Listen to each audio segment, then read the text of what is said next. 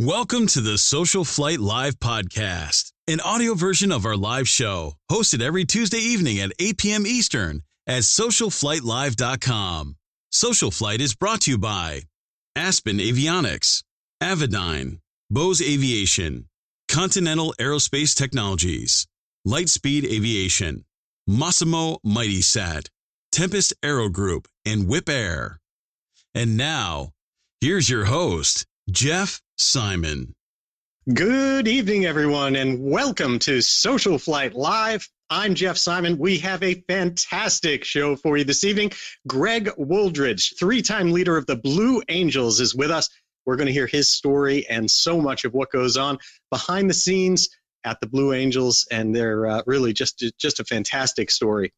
Before we get started, a couple things. First of all, welcome to uh, the new year. Just thrilled to be here with all of you and appreciate everything that's brought us to where we are today. Social Flight's learning system on socialflight.com is available. If you go check that out, we have Wings credits that you can uh, watch videos for and take a quiz and get Wings credits.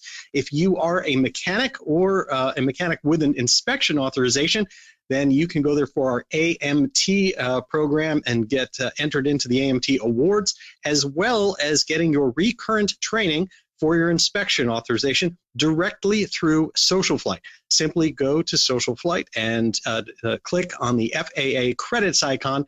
That will come up. You'll be able to go through and use this in order to get your renewal credits. It's just a great way to do this from home on your own time one course at a time. And so, very, uh, very nice way to do that for everyone. And it's just something that we are doing to try to support general aviation, which is part of everything that we do here. In addition to that, I'd like to say that tonight's broadcast is brought to us by Bose Aviation, a uh, strong and wonderful partner of Social Flight. Their A20 headset is truly an icon in the industry, and also their ProFlight Series 2 is a great headset for those that uh, those of you out there that may fly uh, the the stuff that burns Jet A and have uh, get up there at the flight levels. It's just an, an amazing headset. I know that my good friend Brian Schiff flies between, behind uh, the ProFlight Series 2, so be sure to check that out. And again, thank you to Bose Aviation for supporting Social Flight. Now, Greg Boss Wooldridge is the only commanding officer to lead the Blue Angels for three separate tours. He was first selected because of his demonstrated ability to build teams where communication, trust, and teamwork took precedence over rank and status. His heart driven approach proved to be a perfect match for the Blue Angels' culture of excellence. And following his first tour leading the team, the Navy and the Blue Angels were faced with some leadership challenges and media scrutiny. In response to that, they reached out to the one man that they knew could unite the team and lead it forward, representing the honor and excellence of United States naval aviation. Following his leadership success with the Blues, Greg has become a nationally recognized speaker, sharing his methods to empower individuals and teams on their journeys towards high performance. I'm going to bring Greg on the line now, and please help me welcome to Social Flight Live, Greg Boss Wooldridge. How are you doing, sir? Hey, Jeff. How are you? I'm glad Thank to be so here. Thank yeah. you. Thank you so much for taking time to join us. Pleasure. Um, I have to say, your uh, your history of leadership in in such uh, an amazing role with an iconic team like the Blue Angels is is really uh, just a, I think a lesson to so many people of what it takes to not only be uh, part, kind of like a page in uh, such a legendary uh, group of, of excellent pilots and individuals, but to have been called upon to come back and continue leading the team. Um, I'd like to start with with your background. Tell us about kind of where you came from and how how did how did you actually find yourself in uh, behind the stick of, of, any plane, and then how how'd you get to the uh, the blues?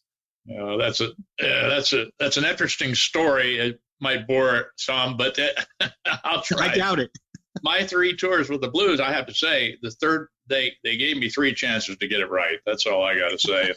I'm not sure I got it right even at that. But uh, my path in aviation started probably just as any kid does, building plastic models, and then uh, on top of the Carew Tower in Cincinnati, throwing balsa wood airplanes off the top of the tallest building in Cincinnati. And that was about as close as I got to aviation, all the way up through high school and college. I never, I had never been on an airplane, never flew in anything until I got, uh, I got the call after I squeaked through college. You know, graduating uh, in the half that made the rest of you guys look good. Um, uh, squeaked through, got out, and it was time to go serve. And uh, I needed to, you know, have a skill. I wanted to learn a skill if I was going to go in the service, right? So the Navy took me, uh, said, uh, "Yeah, some of your test scores are good enough to fly, so we're going to send you down to flight school in Pensacola." I went down there, and um, uh, that went pretty well. It's a real eye opener. I expected to see all these college athletes, these all stars, you know, and they were mostly just regular guys. I felt, wow, I'm pretty much at home here, you know, regular guys, right? They so, weren't superheroes from day one. No, no, but what you learned right away was to take care of each other, right? And that was yeah. a great lesson. Uh, you know, did your family sure. have a history of service? My, my dad in in war too. You know, he served like the rest of the men um, and some women, of course. Uh, but beyond that, no, no, uh, no family uh, careerist, if you will. So it was just something I, I, needed to do. I needed to go and serve, and uh, the Navy was the best offering. Uh, got through, got my wings, went through. Uh, I, I went through what we call the jet pipeline, and then got what was called then plowed back to flying T-34Bs as a flight instructor. So to go from getting your wings and jets back to T-34Bs, it kind of was a kick in the shins, but um, I got back there, and I'll tell you what, teaching these young kids like I was, uh, you know, not too much older than them, how to fly was uh, just a hoot. And I, you know, I was getting 100, 120 hours a month. Uh, I mean, it was, uh, it was really a lot of fun. Uh, did well enough that I could move on from there to fly jets in the fleet, and that's what I want to do. Went to fly A7s, and here's one of my great second chances that I had. Um, and I had a lot of them. You know, people say, "Well, you must, you know, you must have been uh, walking on water there to get to lead the Blues." So, oh no, I I was dunking under the water quite a quite a few times. So, uh, uh, getting to the fleet to A7s and uh, disqualifying my first uh, attempt at qualifying on the ship, carrier landings. Got the right number, but not in the quality that I needed. And I thought I was done, and they said, "No, we'll assign you another instructor and put you in the next class." Right. So I got into the next class, and uh, I was told by my new instructor, um, you know you can do this, and I know you can do this. But remember one thing: you fly the airplane, and don't let it fly you. And I think from a purely aviation point, that that certainly makes sense. You know, don't be reacting all the time. Put that plane where you want it. And got a yoke here, right? Control stick is better. Uh, uh, put the plane where you need it to go. You control it, and that applies to all of life. And I, I carry that to my, some of the message that I that I use. Um, but I got through the second time and and uh, went out to the fleet, flew A7s for a tour, flew A4s in an adversary role for a tour, another A7 tour. Well, actually, the first adversary tour, I went from the States, then I went to the Philippines and flew an adversary tour in A4s. Love that airplane. Uh, it's interesting that you say that. I mean, uh, there's been quite a few people that, that I've talked to that reflect back on the A4 as their favorite plane. Like that seems to be a thing. Tell me about the A4 because that that comes up over and over again. With uh, I've heard it come from from astronauts, from mm-hmm. pilots, and, and all through a, a lot of uh, of very well established people are like, oh God, the A4. Yeah, yeah, yeah. Kick the tires, light the fires was some, you know, an expression, right? Pretty much applied to the A4. Not a whole lot. There weren't any. Uh, back in those days, there weren't any real systems there. You had to you know, line and all that other kind of stuff. It just, uh, you know, you got to all the basics and you light it up and go. And uh, the roll rate, 720 degrees a second. Wow. I mean, that that's pretty cool. And it, it had a good pitch rate until it pretty shortly thereafter ran out of gas. It ran out of energy, right? Not gas, but energy. So it was a great airplane to do dogfighting in. Because a lot of times you can intimidate these high performance guys, F4s, F14s later, sometimes F18s, into seeing your nose come around so fast that they would overreact and bleed off their energy, right? And then you'd uh, have a teaching lesson there. So the scooter, scooter, was a great airplane.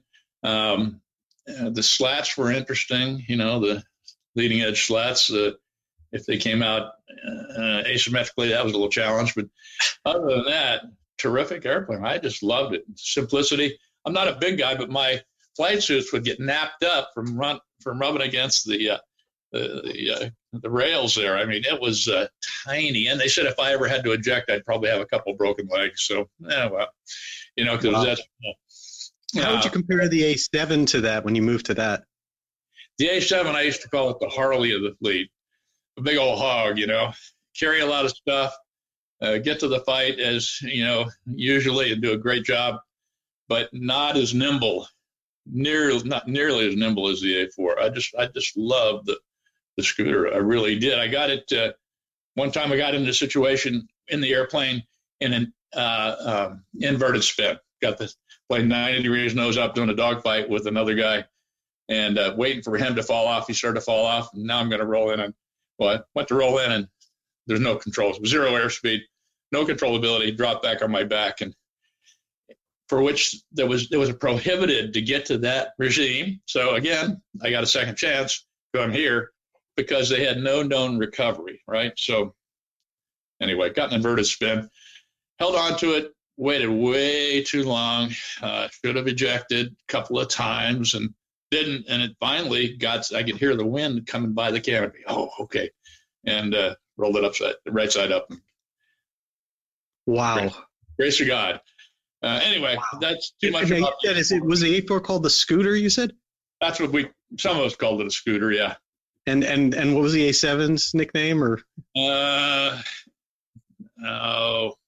I'm not sure. I don't know either, so don't worry about that. but that's wow that must have been a, a, a harried experience. I can only only imagine. Yeah, yeah i had a and couple so, and you were in aggressor squadrons at this point basically? Yeah we like to call them adversary. The, the air force calls them aggressor and uh, i guess maybe it's morphed into aggressor for all that type of training but um, it was a lot of fun. Uh, went to fly against foreign services singapore and some others uh, just just a great time and against the Air Force quite a bit. Yeah, and then then back to the fleet, back to what I needed to do to get my career on track, flying A7s again and a department head tour, then going to a, a short tour as a flag secretary for an admiral, and from there getting selected to uh, to fly F-18s. Um, I went to the back when the Midway was not a museum, back when it still floated.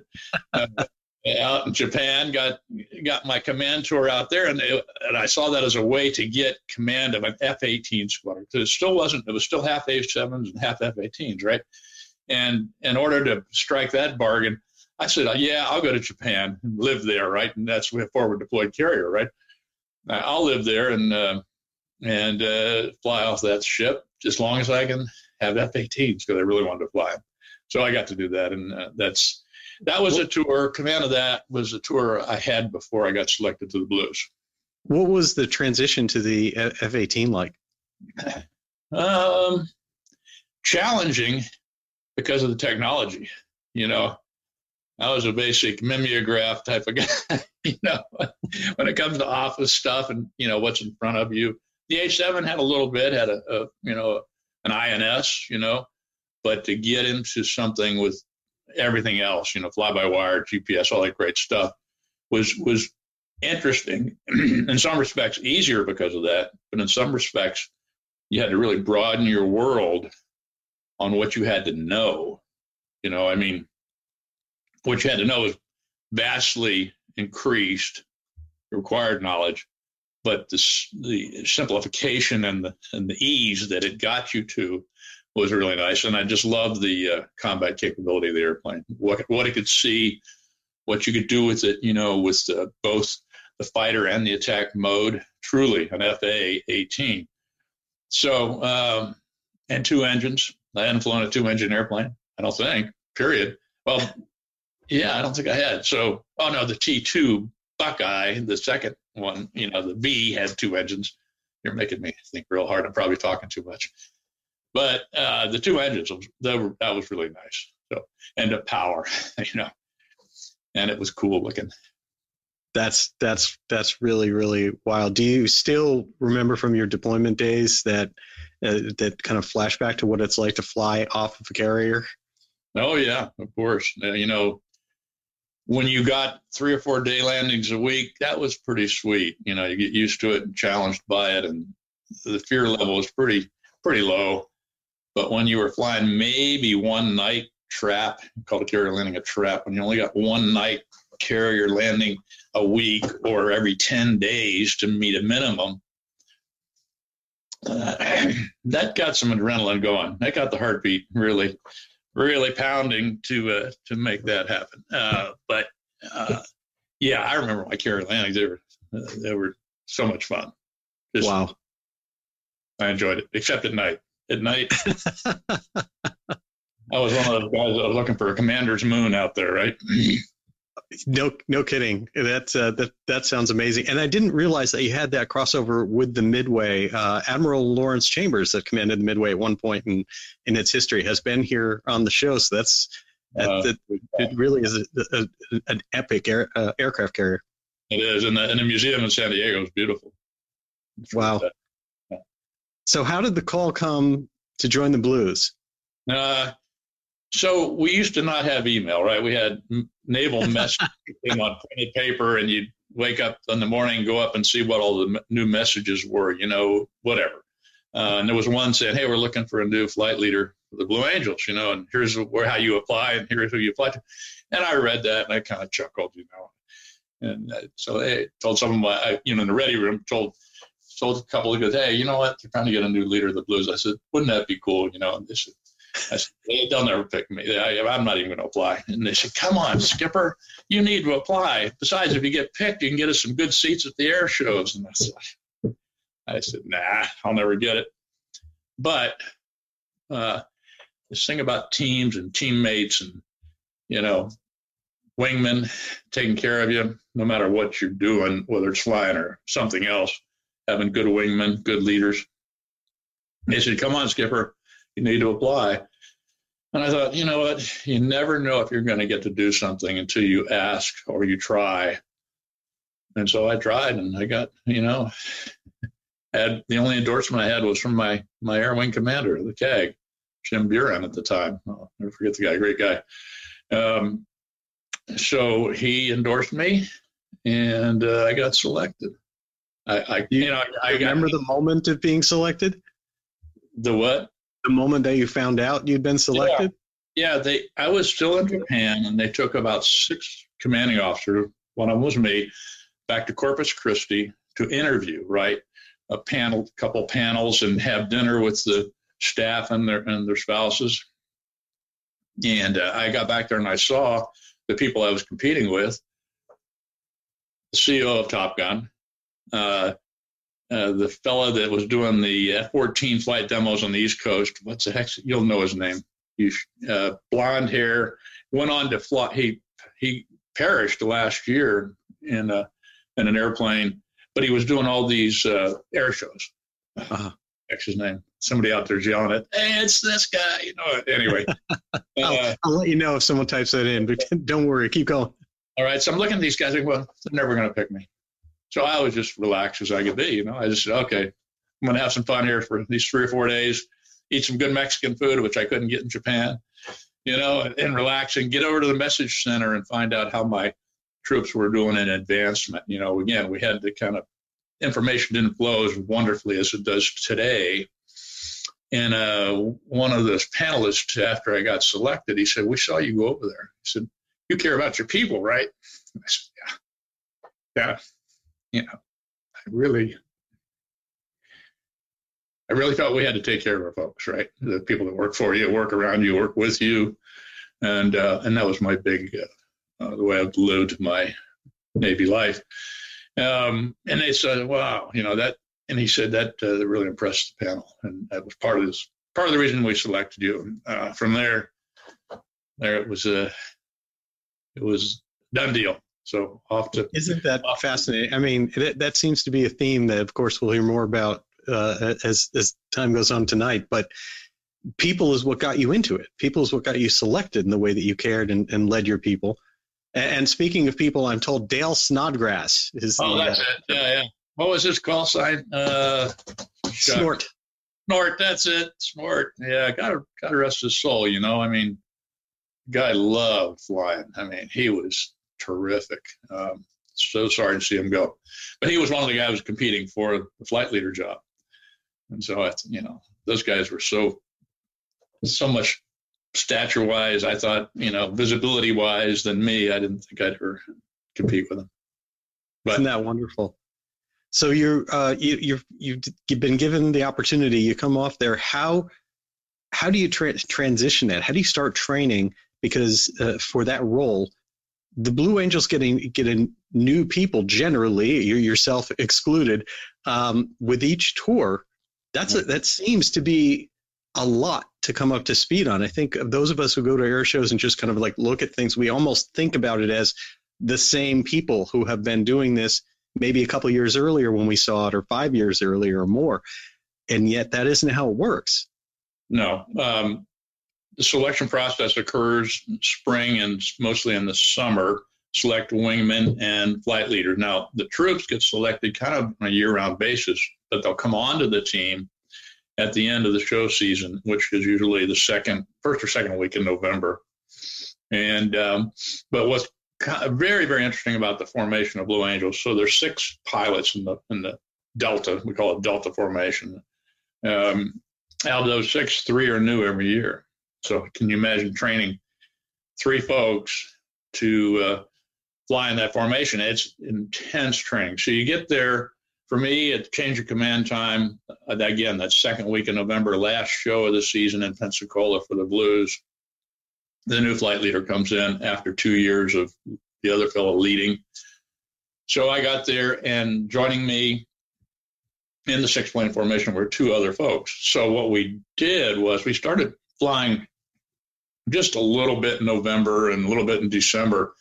And then, ironically, uh, flying to ironic because flying to El Centro, California, the whole squadron, C 130, uh, whatever else you need to get 125 or so, 150 people out there, um, and bringing the six jets out, you know, as a new flight leader leading the six plane formation into the overhead at El Centro, California, in Imperial Valley, where it's sunny all the time.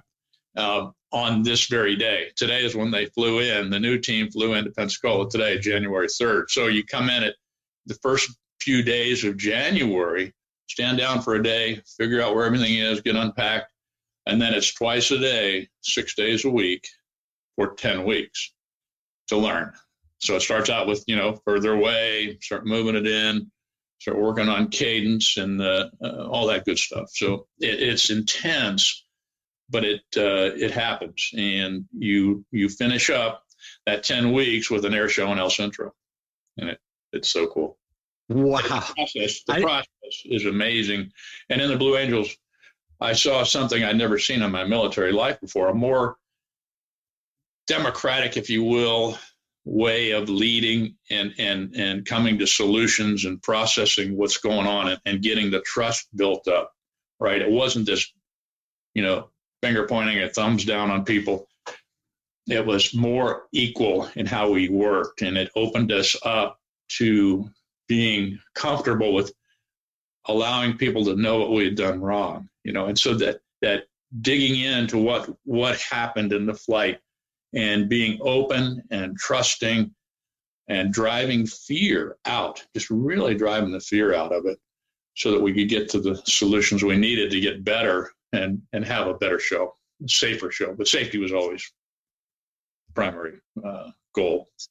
So help me understand a little bit more specifically about how something like that happens. So, and by the way, I think it's fantastic that today, that the day we're having you on turns out to be the day everything's beginning at El right. Centro for the next season of for the Blues. Leader, flight leader.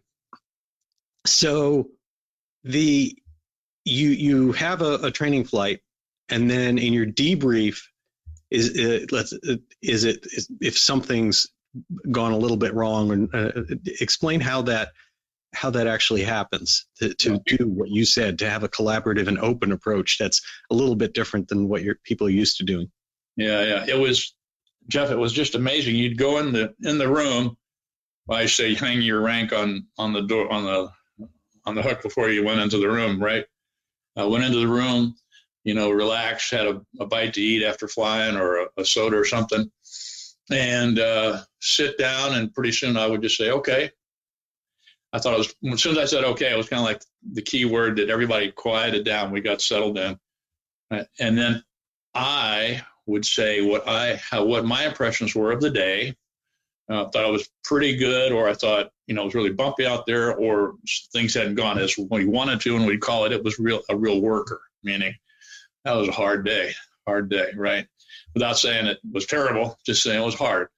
Um, and I'd say uh, uh, generally the you know the weather held up the way we thought generalizations right and then into specifics about what i could have done better me the boss the leader saying i screwed up here's how i screwed up so you're setting that example yeah. it, right from the beginning of the meeting of what you want everyone else to do based on you absolutely full transparency it was part of this culture you know and again it, the culture was huge on the blues i can talk about that if you want but um, the culture of openness and gratitude, uh, trust. Trust was penultimate.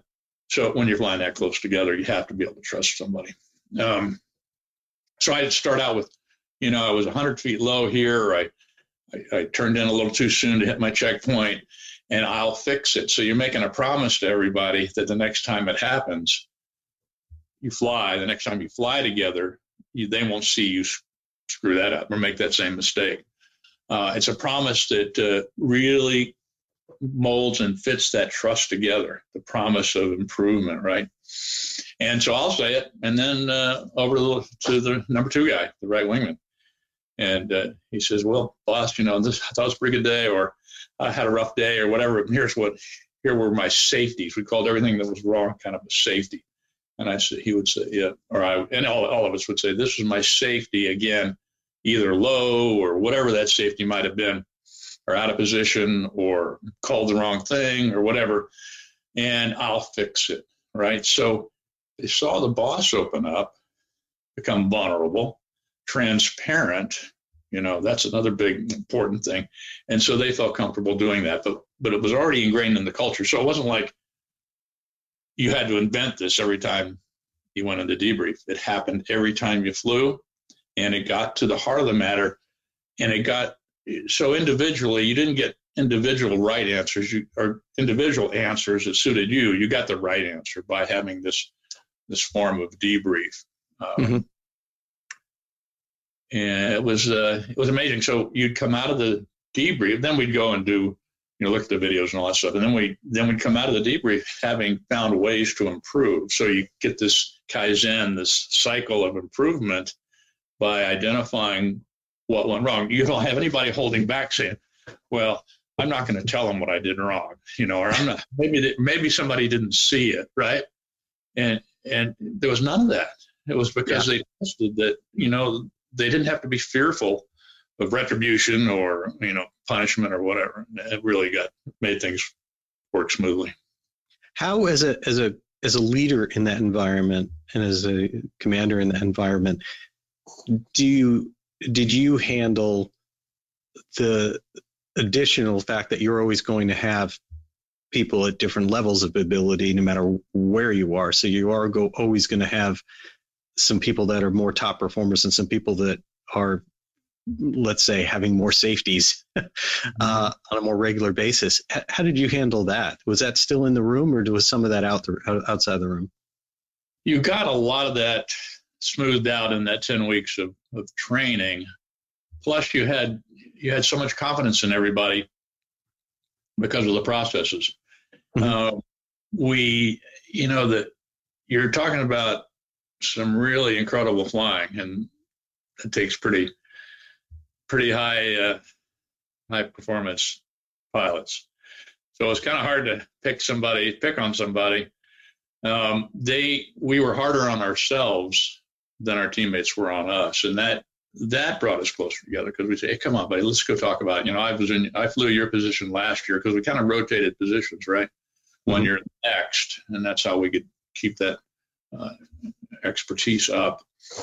You know, if somebody said, and even in the debrief, somebody said, hey, you know, this is my third time in a row that I couldn't get in position for this maneuver. I was a little bit out of, and I can't figure it out. Then we do mentoring, right? And it was, it wasn't like, oh, you knucklehead, you, you will never get it. You know, you messed up. No, it was, come on, I, I had the same problems. Or let's talk about it. You know, the one-on-one mentoring that would occur. So you talk about I think you were kind of implying a stratification of talent or whatever, but there really wasn't any of that. We never looked at it that way. Wow. It was something I learned my, when I stepped foot across the threshold when I went at aviation officer candidate school and the Marines were driving, Marine drill instructors were there. You learned that you take care of your, your wing, you take care of the folks that you work with. And, um, so th- those issues, there were a couple times in my four opportunities to lead the team four different years, you might say, or you would say. Um, two times, maybe, when there was a little breakdown, uh, mm-hmm. something wasn't admitted to, or and, and, that's when you know, as a commanding officer, as a leader, as a CEO, whatever, you do have to take that on, you know, and yeah. so yeah, you kind of take that person aside and say, hey, look, pretty well known that this happened in that maneuver or whatever it might be. Could be even a social thing that went on outside of flying that we had to correct, and that's when the leadership has to take care of it. Um, take us behind the scenes for how how the whole you know air show works, or what what's happening that the that isn't so so much seen by everybody else. Is the routine itself the same year to year? Does the routine evolve? How does this uh, kind of what what happens that we don't see because yeah, we all see the big arrival and then the big show. Right. Oh yes, you flashing blue airplanes flying around. Right. You don't. Uh, you see a couple of enlisted folks out in front of the airplanes, you know, directing them and getting them started up and recovering them, things like that. But you don't see on a show generally about 50 of the enlisted folks would come, the, the people that do all the hard work, and then loan us the airplanes for 40 minutes. Uh, you don't see all of them. You don't see the C-130 crew very much unless we get a, you get the, the pleasure of seeing that airplane fly, which is a new airplane as of last year, a new, more, much more powerful C-130. Fantastic. So we got the Super Hornet and we got the Super Hercules now. Uh, we, the team does kind of, yeah, still, I still do that on occasion. Uh, jump in. Um, so you don't see all the, the back work that goes on. You don't see all the coordination. I mean, we, you know, we've got an officer that is strictly involved. We, the Blues, have an officer strictly involved in, in making sure these these show sites are up to speed on what's going to happen. The FAA knows what we're going to do. We have all that established. Uh, tons of work to make sure that something as simple as smoke oil, you know, You've got to have smoke oil on site, and this is the kind we need. This is how much we need. And we go through that in what they call the winter visits. So while the team is doing winter training, the 10 weeks in El Centro, number seven and number eight are taking the two seater and they're flying to all the show sites saying, and giving briefs to the, the uh, organizers. This is what we need. And oh, there, by the way, there's a manual about that thick. So, and they're, uh, but they're flying in, in, in, in, in an F-18. Yeah. And a two seater, you know, wow. winter time when we're we're training down in El Centro, they're they're going around and having nice meals and no, uh, they do a heck of a lot of work and it's it's essential. So all that back work goes on before the show season show season even starts, and then uh, once it starts, we continue to check up and make sure everything's marching ahead in the right way, um, checking in with the show sites, making sure they're still okay with everything. And uh, the routine was basically if the show was east of the Rockies, so in the eastern Midwest to eastern part of the U.S., southern, uh, we would take off on we would we would take Monday off from the last air show, and usually it's a paperwork day, but we said no, it's a non-work day, right? And then Tuesday we'd come in and have some meetings, practice. Wednesday come in in this in Pensacola, have some meetings, practice, uh, and then Thursday we'd fly off to that show site you know, Quad Cities, Davenport, Moline, whatever, whatever that might be, fly off to that show site, land, refuel, talk about it a little bit, and then go up in pairs. In my back when I had a team, went up in pairs to get our visual checkpoints. So there's like a dozen things you have to identify that set you up for each maneuver uh, within that five mile radius of operations. So you had to go out and pick these out. I mean, they had to be very specific, you know. Uh, Shell station, the Shell, the sign at the Shell service station right on the corner there. That's my two mile checkpoint. You know, mar- mile and a half had to fly in, and I'm flying at 360 knots, uh, so I know exactly how far a mile was. Right, come out from center point, stopwatch in that case on the on the glare shield, stopwatch, count 10 seconds, mark, you know, one mile, and go, okay, what have I got in a mile? Anyway, go out and do, do all that for all six guys, land. Um, and this is after we'd flown there, first of all. Get a glass of water, fly again to get checkpoints, come back, talk about the checkpoints, and go flying again. So Thursday was a pretty darn busy day. Um, and then get ready on Friday morning to go to high schools and hospitals and wherever we could have the opportunity to talk about this this world of excellence that we live in and how you could get there or to just bolster people and, and bring them new you know excitement. And do that in the morning and then fly show in the afternoon host make a wish sometime during the weekend. We had a great relationship with them. Team still does. And then a show on friday and a show on sunday i mean saturday and then sunday. And then sunday fly back to pensacola. And then wow. So that's, it, a, and that's, that's amazing. Kind of, that's one of the reasons we kept. Oh, by the way, at show sites, probably Friday night and Saturday night there'd be a social function. You know, either the city leaders or a corporation or the show, the air show party would occur, and we'd have an obligation there. So. Um, it was intense, and because of that intensity, it was a two-year two-year tour. And then you got back to the fleet. You got back to flying off carriers or another job, you know, after after being in the blues. That was a, wow. that was a great time. That's that's absolutely amazing. It, is it true or is it urban myth that as the season goes on, you guys get tighter and tighter and tighter in the formation? Absolutely true. Um, as in, and it comes from that being able to debrief, right? And and and working on things that make you smoother, make you more confident, but that confidence is built around trust, right? So you trust your wingman, you trust they trust the flight leader. When I saw a video clip of how close the guys were, I said, "You guys are flying way too close to me." He said, "We got to move it out." And I said, "How can you do that?" And they said, "We trust you, boss." You know, very plain and simple. So you earn that trust. Um, yeah, you start out at about three feet as the season begins and maybe two or three months in, and it kind of depends on whether you're a first year boss or a second year boss, where you've got the skill to to make it comfortable uh, for the wingman. About three or three months in, I'd say, and then again, this is all personal experience. How the team does it these days has has changed positively. I'm pos- I'm sure of that. Um, and so you do move it in. and say, hey, let's let's let's lower their minimum altitudes. We could do that, right? So you keep them up high. So you know if you're off a little bit, well, you got room to be off a little bit. But as you got better, I could bring the formations in a little bit lower, and you can bring them in a little bit closer because of the, the expertise you were generating and this process of kaizen. We and another way of looking at it is a diamond performance framework with these you know, debrief is on the far left corner of the of the diamond. Belief levels, what you created from that debrief, briefing, execution with trust, and then back up to the debrief. So all of that really allowed you to close your tolerances.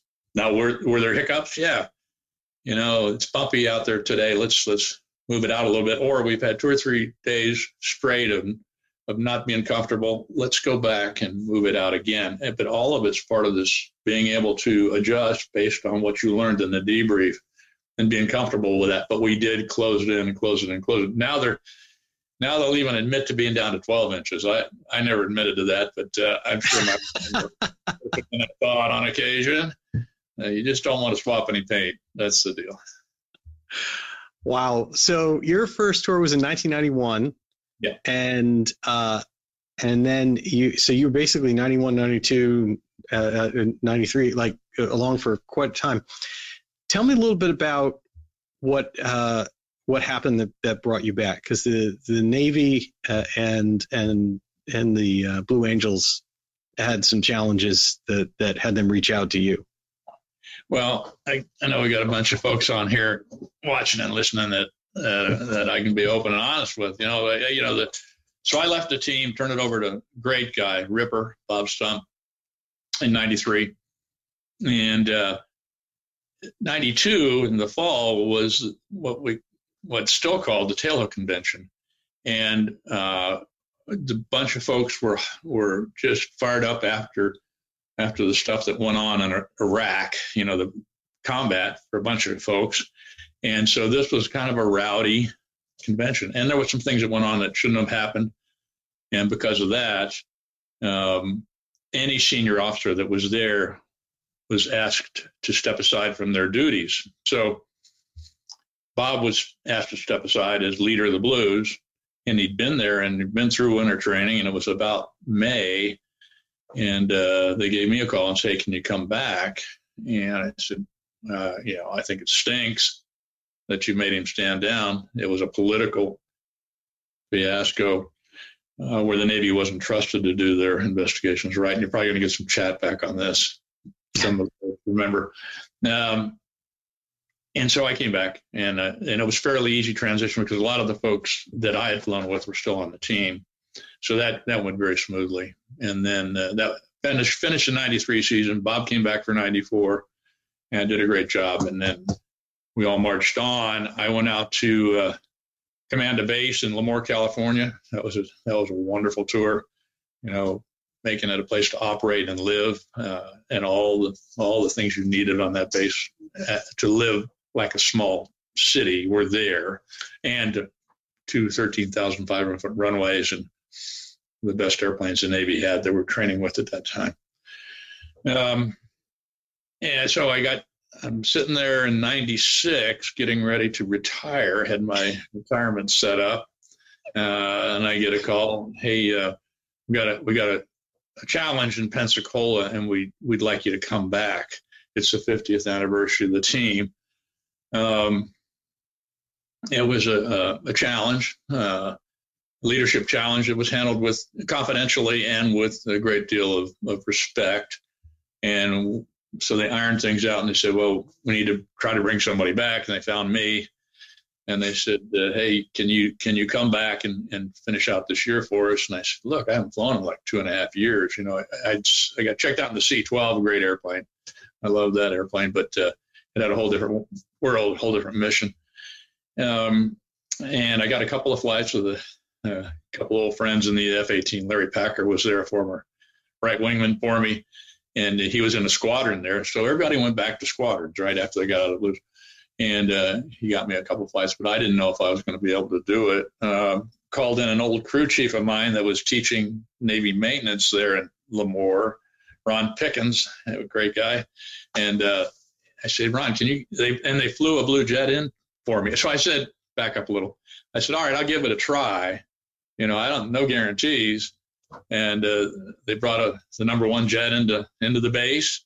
I told my ops officer, uh, "Shut! Can you get a get me a twelve thousand foot waiver for Saturday morning? You know, low low traffic, low training day, and give me an hour of the airfield." And he said, "Sure, Skipper, we can do that with the FAA and everybody else." So I I got that one jet, got the former blue to go through all the hand signals with me, and I hadn't learned anything else, right? So was natural, you know. I had three years with the team before, so watching him do that, and I was just, and I would look to the side like I was looking for my wingmen who were now imaginary to to give me a cue to, you know, do something.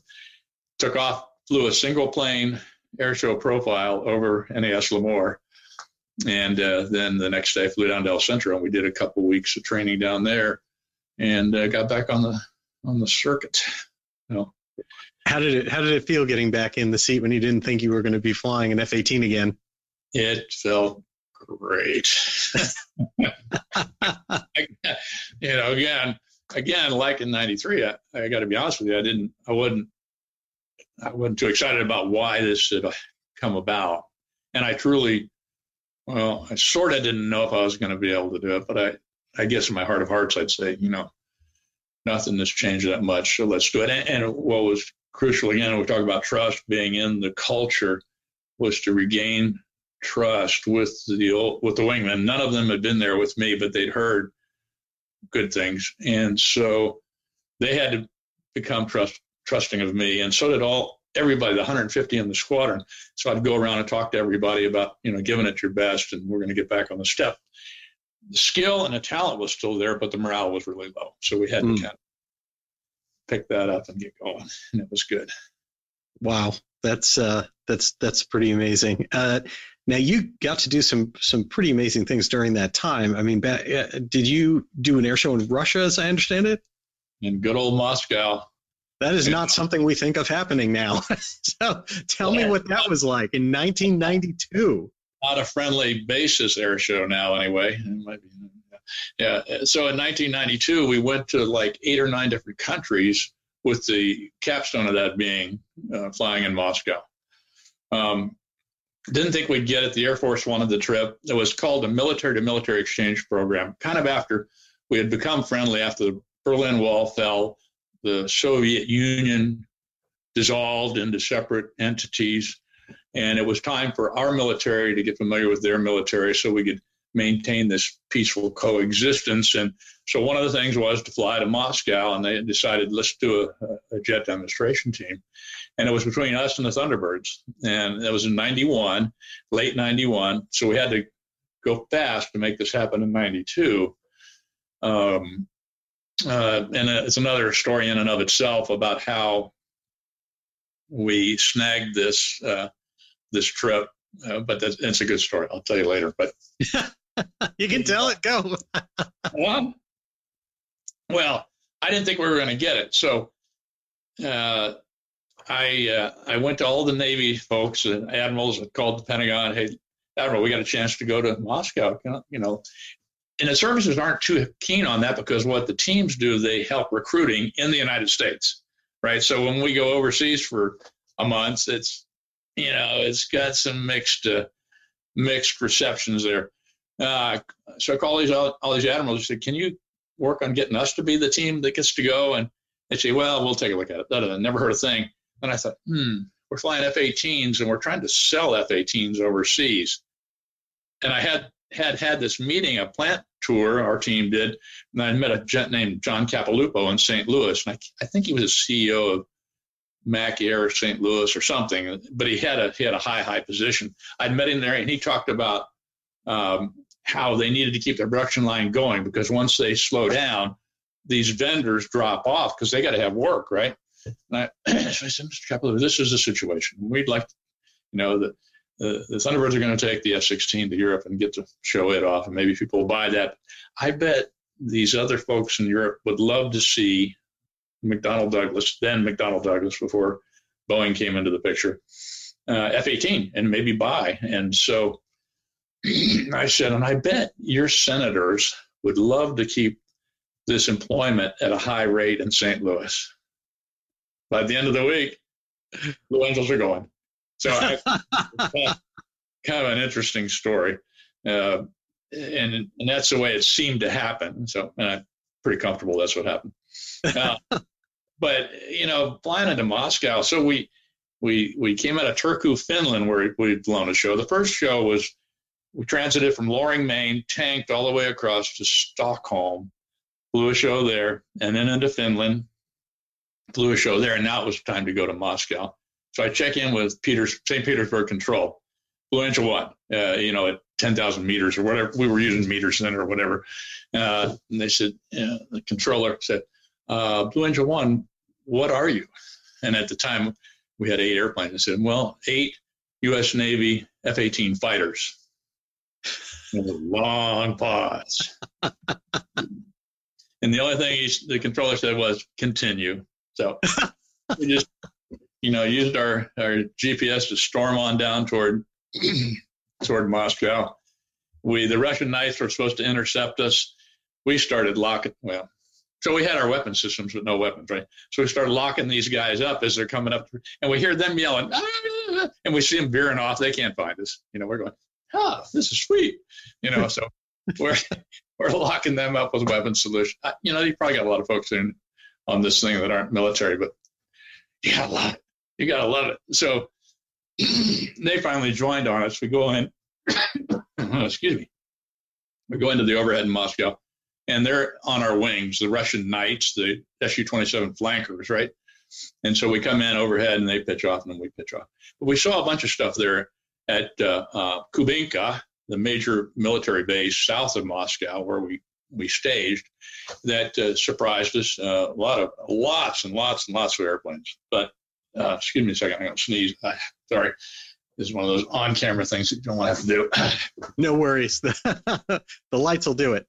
yeah. Pretty pretty fun up here in the northwest. Um, so a lot of things were strange there. Uh, not what we expected, not as nearly as sophisticated as we expected. But one of the coolest things was getting to fly uh, in the backseat of an Su-27 flanker or the MiG-29, whichever one you wanted. So they had two seaters. We had a couple two seaters. So I took their flight leader with me, and he took me with him. Uh, and it was just fantastic. I mean, because back in those days, you you you studied the intel, you know, because nobody had these airplanes, kind of that we were allowed to talk about. Uh, and so to get to actually fly in one, it was a real treat. And one of the things we, that I saw, and I think we all agreed, uh, they were about 10 or 15 years behind us technology wise. And that was, that was a good thing. Did you get to kind of see what they could do? Did they ring yeah. them out a little bit for you with the plane oh, yeah. you were in there? The Su 27 was the most powerful airplane I've ever flown in. I'd had flights in the F-15 and uh, of course the, the Hornet, but I'd never seen anything like that. It was terrific. I had a hard time trying to figure out what I was going to show Vladimir and my the, the flight leader who was in my backseat. His name was Vladimir, great guy. Uh, so I just showed him some of the maneuvering characteristics of the airplane, and he was pretty impressed. It's it's really a brute force thing with some of those aircraft. I will will say to anybody out there, there's there's a fantastic museum on Boeing Field up not far from you right. that I remember they put the kind of the adversarial aircraft next to each other throughout the museum, the the U.S. version and the and, and the Russian version. And when you sit there side by side and you look at it, it's it's just a completely different philosophy of how to approach any. You know, this one of the American planes were just so graceful and meticulous, and every every part and joint and seam and looked perfect. The Russian one looked like, in many cases, someone had taken a sledgehammer to form the part, but yeah. its power was unbelievable. Yeah, I had the one of the one of the generals there. We ran into a lot of Russian generals. A lot of the older ones. I don't like what's going on here. You know, they wanted the old Soviet Union back, right? Uh, one of them had been at Chernobyl flying one of the helicopters that capped the uh, the reactor. But he he would he'd tell me, you know, we can we can take off with one engine with the flanker, you know. And so they probably would, you know, if they. If they I think their engine turnaround times were a lot faster. They burned them up a lot quicker than than great American technology enabled us to have much better equipment. Well, so um, now another thing that's interesting you you are part of uh, a movie uh, that uh, or uh, helping behind the scenes making the movie happen that is coming to theaters in July. Uh, tell us a little bit about the IMAX movie on the Blue Angels. And I understand that another show guest of ours, Kevin LaRosa, has also been working with you on that. Yeah, Kevin. In fact, I, I, you said that he said get Wooldridge on. You know, he did. got some. If, if people want to know how how show guests work here on Social Flight Live, it it's yeah. it's clearly a network of one guy says, "Oh, this is who you really need to have next." Yeah, Kevin. Yeah, I appreciate that from Kevin. He's he's a great guy, good friend. Um, a year, about two and a half years ago, uh, Rob Stone, who had made an award-winning documentary, Blue Angels Around the World, Speed of Sound, and most, a lot of the kids that are now that are now adults flying with the Blues say, yeah, that was my motivation to see that to see that movie. Uh, And Rob and I have stayed friends for you know ever since that came out in about it came out in about '94, but uh, won a lot of awards. So about three years ago, I I called Rob and say, Hey Rob, why don't we make a 75th anniversary uh, Blue Angel movie with this new the uh, Super Hornet and being the 75th. And, and so we charged into it. You know, we're going to do it on the basis of finding corporate sponsors, right? And we had a couple big companies that were interested. Um, really wanted to do it. And then the pandemic hit.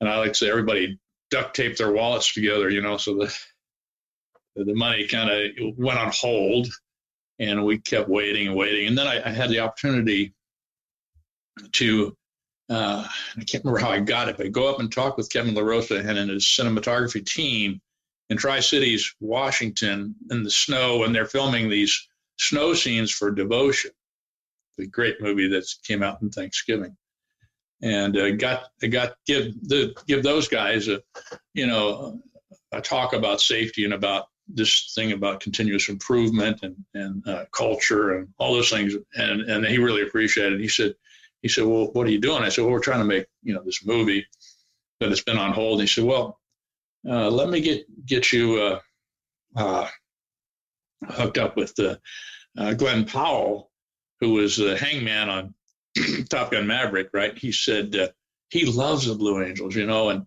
and so we finally got hooked up with Glen, and he hooked us up with Creative Artists Agency in, in, in LA.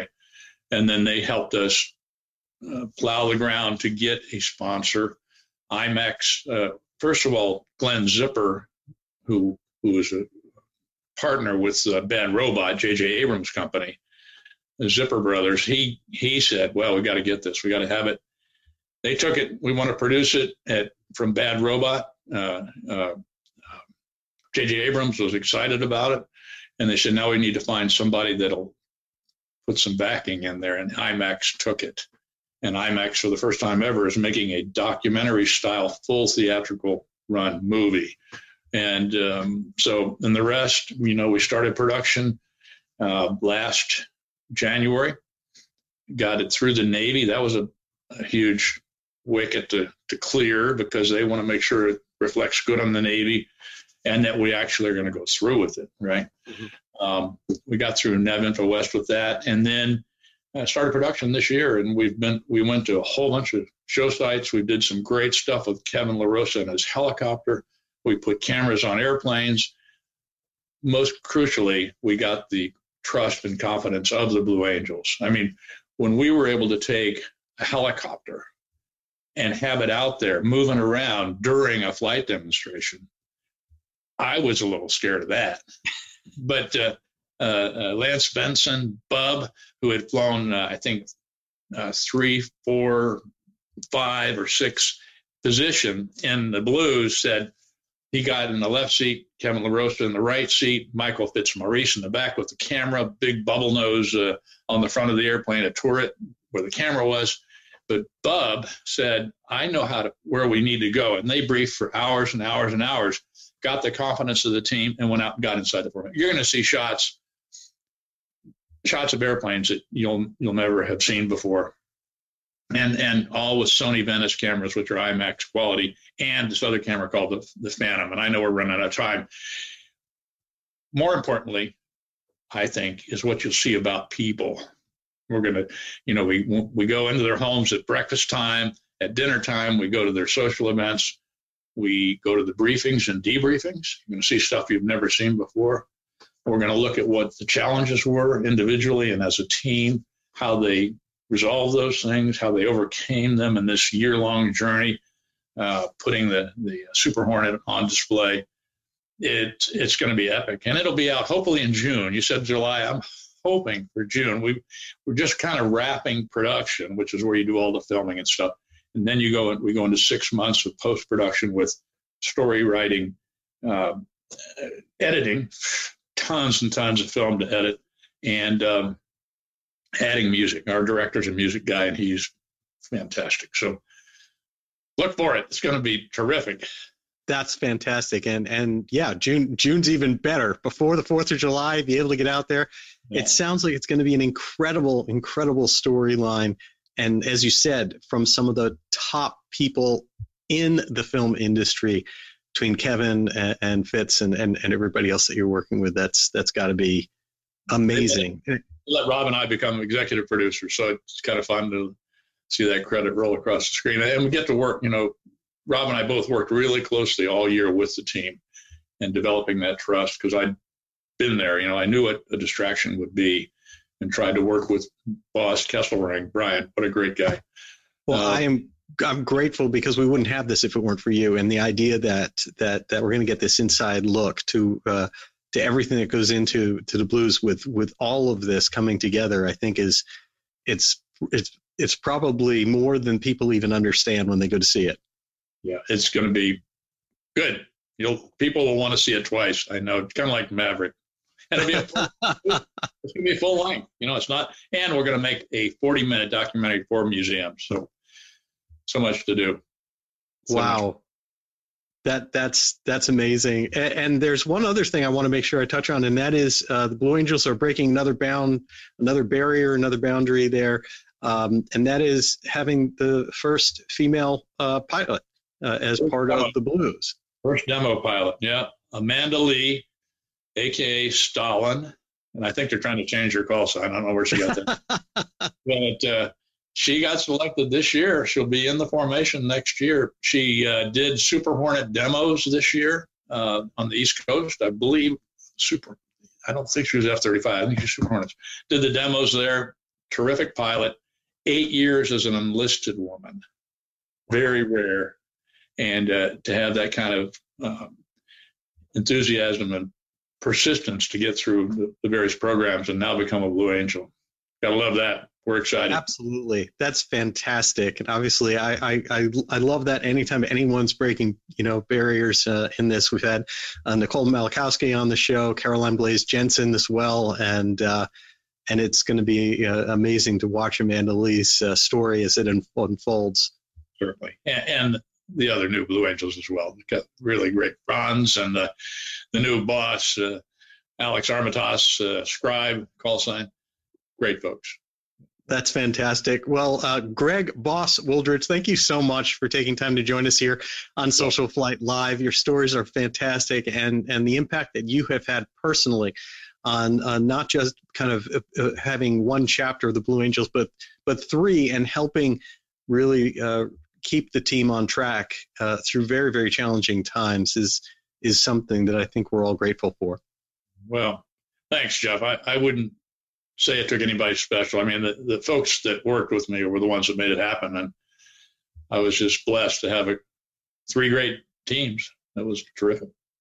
And and please let everyone know how to find you. I know you do uh, quite a bit of promotional speaking um, uh, with with companies and organizations and things like that. How do people find you for that? I work with a former wingman, John Foley. Uh, he was my five and six guy on my teams, and uh, he's been on the speaking route a long time, and he pulled me in. And he's at his whole website and where you can get schedule stuff is johnfoleyinc.com. Kind of a long name, but johnfoleyinc.com. Excellent. JohnFoleyInc.com. Well, Greg, thank you again so much. Uh, I'm, I'm grateful that you've taken time to join us here on Social Flight Live, and I wish you the best in the new year of 2023. Thanks, Jeff. Same to you. Happy New Year. Appreciate it. Hello. Thank you. Good night. Good night. And to all of you, thank you so much for taking time out of your evening to join us here on Social Flight Live. We'll be off next week, off flying. So there'll be no show on Tuesday, January 10th, but we'll be back on Tuesday, January 17th with a great show. Corkey Fornof will be returning and he has all sorts of lessons for us all about flying. You may uh, know him from all of the James Bond movies that he filmed, tons and tons of historic aerial work that he has done, but he's flown so many different planes. He's just we wanted to have him back to talk to us about lessons learned and challenges that can we can all benefit from in all of our flying. In addition to that, on Tuesday, January 24th, we will be back with uh, AOPA President Mark Baker. He will be here. Mark will be here talk to us a lot about what has happened back in 2022 and what to be expected from 2023 here in general aviation. Until next time, I'm Jeff Simon for Social Flight. Blue skies.